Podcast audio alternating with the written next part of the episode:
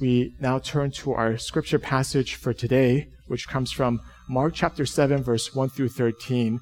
And to just give you a backdrop of what's been going on is that as Jesus has been revealing who he is through these great miracles, uh, more and more people have been flocking to him and gathering to him. But you know who doesn't like everything that's going on about what about Jesus' ministry? The scribes and the Pharisees. That as Jesus gains uh, uh, popularity and people see him and everything that he's doing, they witness the great acts of God. It's the scribes and the Pharisees, the devoted ones to God, that don't like what Jesus is doing. Why is that? We're going to dive into it because a lot of what this has to do with was, is with an understanding of worship.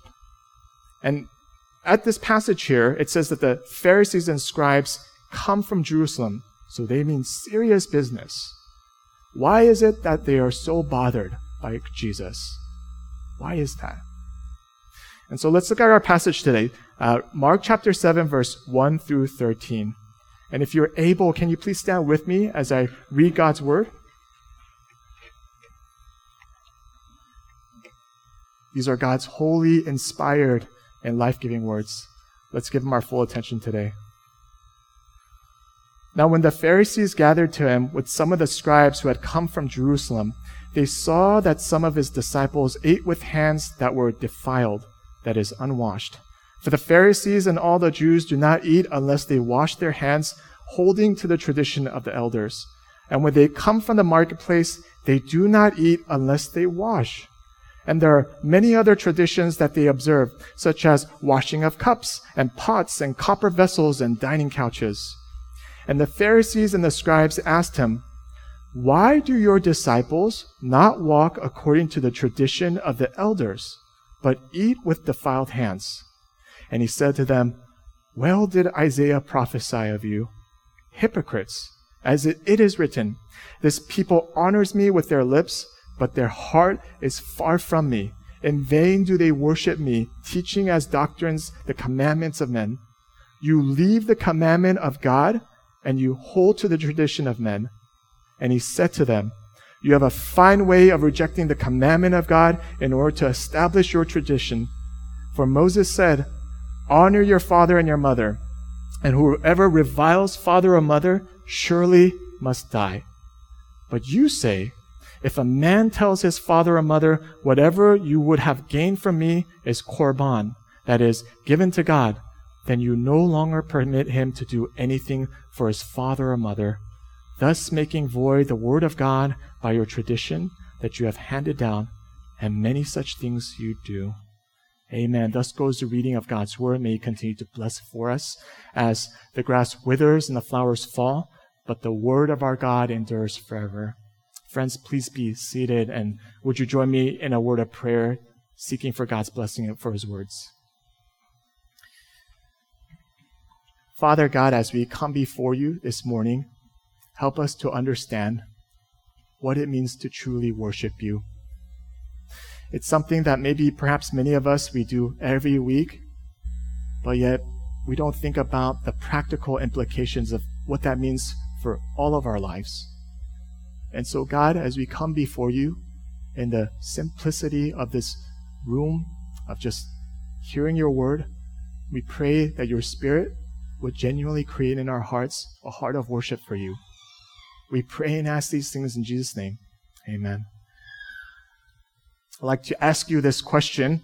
Uh, do you guys feel like you know your spouses very well? Like, do you really know them? Do you understand them? Is the better question. You guys feel like you know each other. Because after like 10 years of marriage with Kathy, there are moments where I still can't understand her. It's quite difficult. And when we get into points of like conflict and differences, she's such a big person of Enneagrams that tell your personality types. She's a huge advocate for that. So whenever I can't understand her, I go back to the internet, I research her Enneagram and why she's uh, like this and XYZ. But it still doesn't help me, you know? It's quite difficult to understand. A woman's heart. The thing is, the way that you relate to God directly impacts how you relate to everyone else. And the thing is, if you only see one aspect of God, it really affects how you do relationships in general. So, for instance, if God, your view of God is a demanding God, then as long as you get all your tasks done and you get the right things done for Him, that's all that matters. And so all that matters to you, you just do tasks. If your version of God, he, He's the nice God, He's always smiling and accepting. But then when time comes uh, for, for you to speak up against injustice, you think to yourself, oh, I don't want to rock the boat. Even if you don't believe in God, the reason why is because you have a conception of what God ought to be like. And that shapes how you do relationships too. How we relate to God really impacts and affects how we do relationships in every single one that we have. And like all relationships, it's not one so one dimensional. It's always complicated. And so, in such complications, how do you connect with people? Well, it requires us to connect with God first. And this passage, it shows us what does that really mean? What does it really mean to be so connected with God, to truly understand Him? To be in what the Bible, or in, in theological terms, what it means to be in communion with God. And how that's supposed to impact and reflect in all the relationships that we have in our lives. We're going to look at three things here. We're going to look at first, knuckling ourselves in our relationship. Secondly, what it means to notice. And last of all, what it means to draw near. Knuckling, notice, and nearness. Let's look at the first part, knuckling. The Pharisees and the scribes, right? They're sent from Jerusalem. They mean business. And so they're trying to bring Jesus upon some charge, some indictment. So what's their opening statement? Verse 5. Why do your disciples not walk according to the tradition of the elders, but they eat with defiled hands? Their point of contention is about hand washing. And, and the thing is, I'm all for personal hygiene, but the thing is to make this something unlawful, something condemnable. That's a little bit much.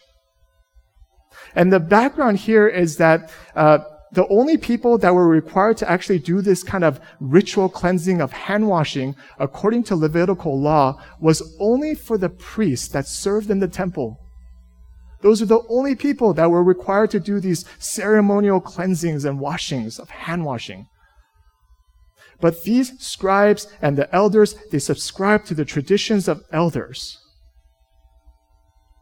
Meaning, we all have someone in our lives that can be a little bit extra. You know what I mean? We all know someone that's a little bit extra. Like if you go work out with them, and you're exhausted and the workout's done, you have that friend that will do the extra mile. Or maybe you have a, a, a mom friend who literally just does everything for their kids and for their self-care and, you know, they have all this fun and you're just thinking like, how do they do it? They're like super moms. Extra. Scribes and the Pharisees, they're extra of extra. See, they, they not only do the hand washings, but they kept up the same energy when it came to the, the, the cups, the pots, the copper vessels, and the dining couches. So you begin to wonder, why are they so intent about these ceremonial cleansings that's not really for them? See, the main concern in their tradition, at least for the Jewish uh, belief, is that uh, it was to be, they wanted to be far from being defiled and have a deep cleansing of their soul. And what the Jews understood about the purity laws is that it was an act of clinging to life. An act of clinging to life. This is why the scribes and Pharisees were extra, even though the law didn't apply to them. They were clinging to life on their own terms. See, in verse 3, when it says, For all the Pharisees and all the Jews do not eat unless they wash. If you have your Bibles, there's a little footnote that some of you might have, and it says that they literally, they washed with their fist.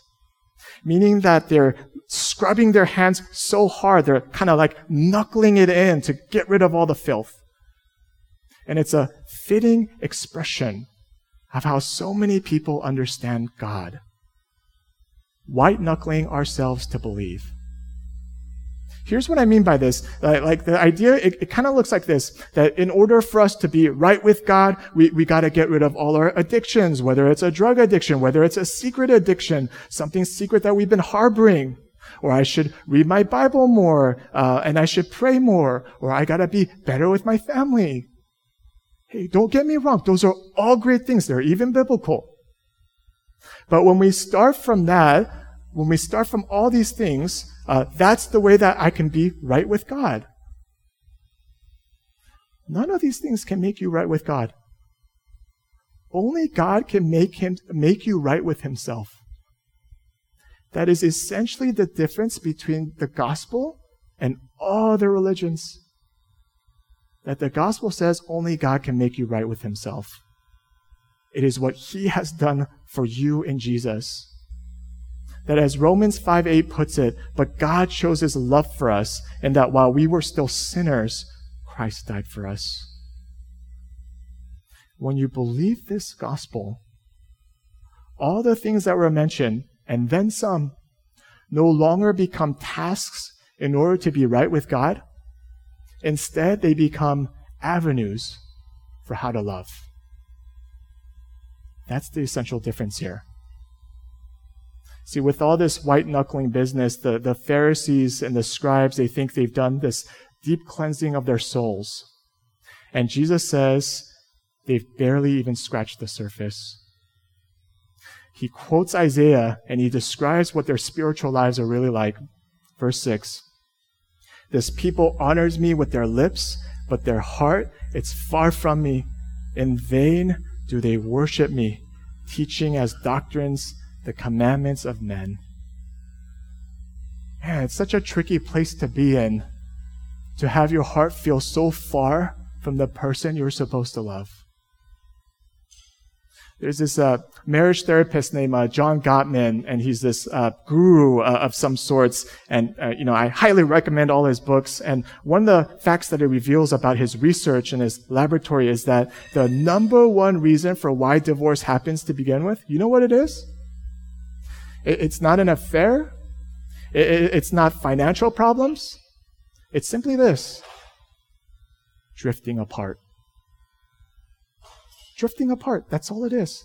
The number one factor for all couples this drift. That our hearts can be so far from the person that we're supposed to love. You know, when I first got married, um, marriage was really fun, um, and it was, you know, really enjoyable. And then I had kids, and it became far less enjoyable. We keep it real at New Life Fremont. That's not to discourage anyone from having kids, but it's reality. A lot of suffering went through that. And you know, during that phase when your kids are really young, you're just doing what you can to survive.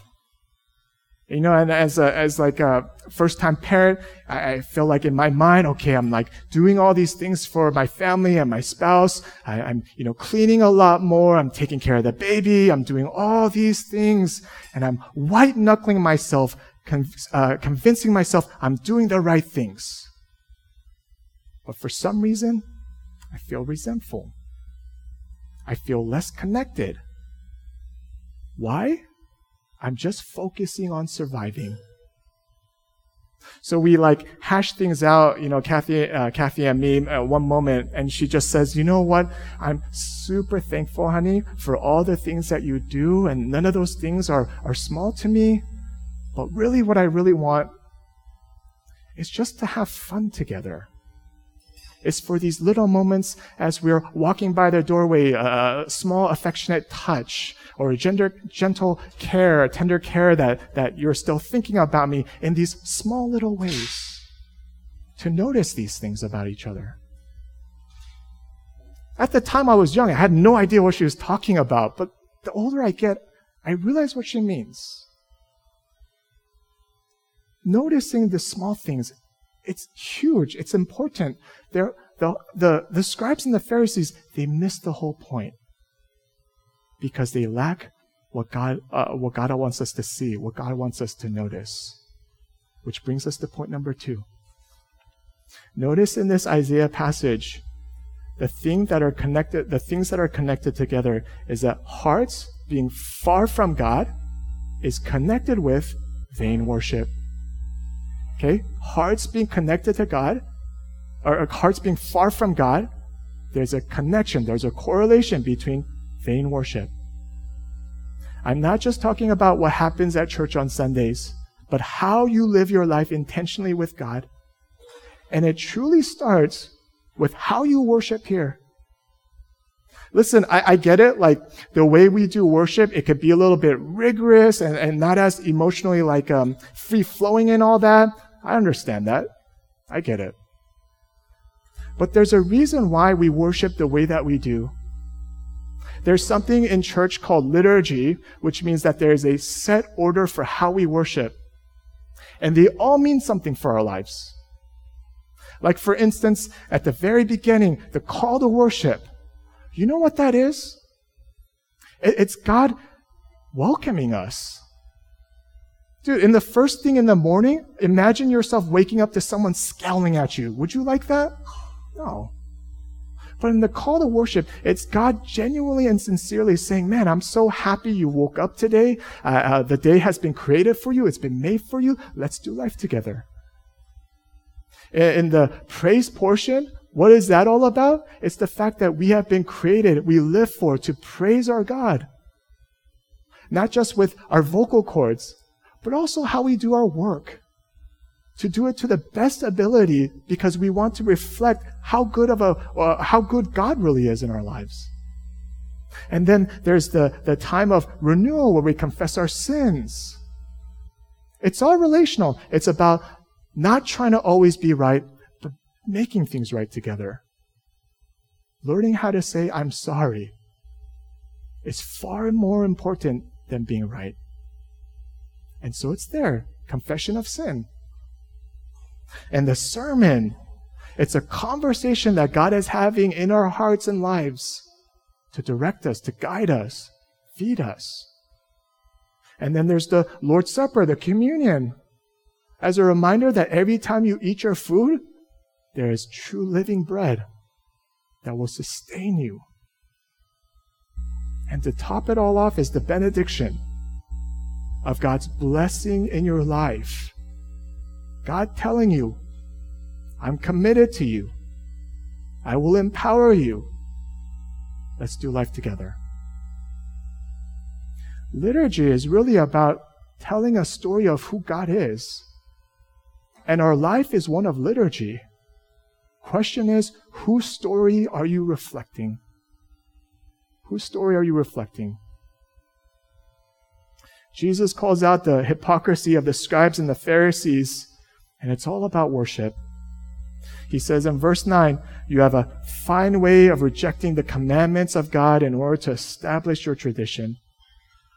That in all the extraness that appears to be godly, they're doing the exact opposite. Whereas the scribes and the Pharisees, they bring up human tradition. Jesus quotes from the Bible and he specifically mentions the fifth commandment, which is about honoring your father and mother. And the issue here is this idea of korban. What does that really mean? Basically, whenever uh, someone wanted to dedicate a specific donation, maybe it's uh, livestock or money, the person offering it will label it korban. And that specific offering was dedicated to God, whatever they used it for, the temple or whatnot, and no one else could touch it. So some of the people with uh, aging parents, instead of caring for them financially, they would dedicate that money to God. And you have to keep in mind here, there's no such thing as retirement plans or pension plans back then. The financial aid of the children was their retirement plan. And so it had to be a pretty big lump sum, all dedicated to God, Korban. This grandiose gesture in the eyes of men but despicable in the eyes of God. Because according to God, honoring your father and mother was equated to honoring God. That the basic understanding is that when your parents would no longer be able to work, that the children will not neglect the ones who literally brought them life. Just like God. There was a serious breach of a commandment. God doesn't need grand gestures or korban. This is why Jesus brings up the fifth commandment. He doesn't need these grand gestures. He just wants us. Worship is noticing the small gestures of God, how He shows up in our everyday lives. See, in my culture, um, there's this idea of loyalty, absolute loyalty towards your parents, almost to a flaw. Doesn't matter what your parents are like. In my culture, you were always loyal to your parents. And there's good things about that, but then there's also bad things. And so within that culture, I, I, overheard a brother talking about how amazing his dad was and how he was, was, the best dad ever. And then someone just asked him, Oh, what, oh, that, that must be amazing. I wonder what this dad must have been like. And he asked him, Oh, what, what did you and your dad talk about? And the guy says, What talk about? We never talked. I thought that's a strange thing to say. Like, how is he the best dad? You know? Because I feel like in that mentality, it's just all about as long as your parents provide the big things for you a home, food, big things, good things. But that's not everything, is it? That we need to also connect in the little ways, the small ways. I came back from a funeral yesterday. It's my friend. He's only like 26 years old, died from cancer. And um, they were doing the funeral service and everything, and it's been a while since I've seen an open casket. And as, as I was walking up to say my final goodbyes and you know bring some closure, I noticed that they dressed him um, in a Lakers jersey, and I found this incredibly endearing. Because most of the times when I think about open caskets, everyone's always suited up in a nice uh, suit or a dress but it was a Lakers jersey, number six. And I thought these parents, they were truly honoring their son because they know him. They must have had the small, seemingly insignificant conversations. And yet they knew. They knew this about him. This is truly our son. We want to honor him in this way. Why? Because they're connected. They're connected together. They have the conversation. What is worship other than to have a conversation with our God? Worship is about drawing a means to draw near, a means to invite God in the everyday ordinariness of our lives. Last point. Worship boils down to just one thing here Look at verse, look at this verse.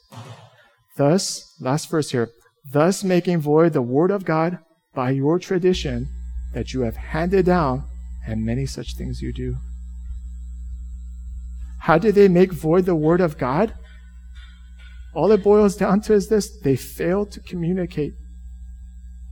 They failed to communicate. Make no mistakes about this. These guys, the scribes, the Pharisees, they probably know better uh, about the Bible more than any of us collectively together know about.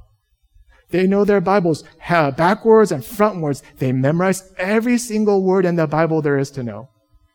They're not illiterate about when it comes to the scriptures. But you know what it probably was? The problem is why they misconnect, why they can't connect to God. It's because there is a world of difference between listening to solve and listening to understand. God is meant to be understood, which is a lifelong practice. It takes daily communication, and it's not easy. That's why the Bible is filled with language of seek Him, constantly seek Him. It's filled with this language. See, another part of my culture is also that food is one of the big love languages. It's not just a, it's not a common thing for parents to verbally express I love you to their kids. Instead, the verbal equivalent is did you eat? Did you eat? I went to visit my parents also this past week, and um, uh, before uh, the kids start school and everything, just to spend one last time together. And while we were spending that time, uh, my mom started making us food. And the thing is, my mom has never cooked us food in the entire time I've been married or had kids. Never once. She'd always, uh, you know, order takeout and all that because I know deep inside she knows she's not a good cook. Okay? Don't tell her I said this, but it's true and she cooked this pot of curry and uh, you know and she dished it all out for the kids and me. And i was eating the curry. The, the, potatoes weren't cooked and the carrots weren't but you know mom asked oh how is it? I said mm, it's super good mom thanks. And it's all prepared for us. And i was thinking why is she cooking for us? The other thing about my mom is she has parkinson's so I can notice as she's cooking, her hands are just shaking as she's trying to do it all, but she's determined to cook. And I realize, even with her Parkinson's and lack of culinary skills, she just wants to make sure that my family knows Did you eat? Did you eat?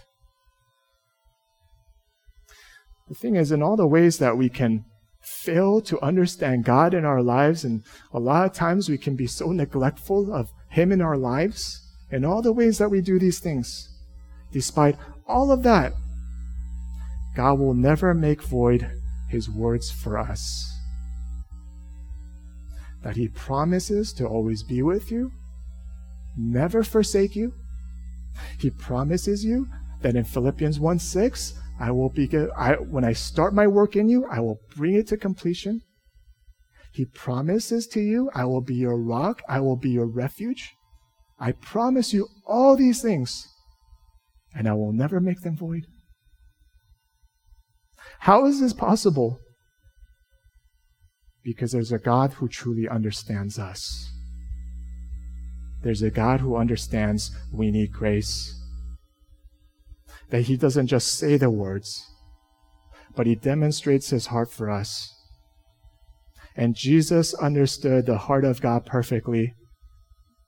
That at the core of his own Father's heart, who has it all, and yet with everything that God has, he says, But I want you. I want you in my kingdom. That's what God thought it was important to draw near to us. At the cross, God's heart drifted away from Jesus because of our sins so that he can draw near to us. Friends, if that is God's heart towards us, then may we heed his voice of what it means to seek him, to seek him daily, and what it means to have an enriching liturgy that reflects the story of who God is to us. Lord, as we come before you this morning, sometimes we can just go through the motions of what worship is supposed to be, and we forget that at the heart of it all, there's a God who isn't heartless, but is full of his heart, shares it with us. Even to the fact where your heart is torn at the fact that Jesus, you died on the cross for us. No one can imagine what that's like. And yet, for you to actually consider us in our lives and to understand our hearts and the way that you shape it and the way that you create it, it's all about thinking about us. It's not thoughtless. Lord, in whatever confusions we may have about you in our lives, we pray that your Spirit would help us to see, to fall in love with, to be in awe and joy and wonder of who you are in Christ. Thank you for your new mercies that are made for us every single morning. Teach us what it means to reflect a liturgy that expresses your grace and mercy. We pray these things in Jesus' name. Amen.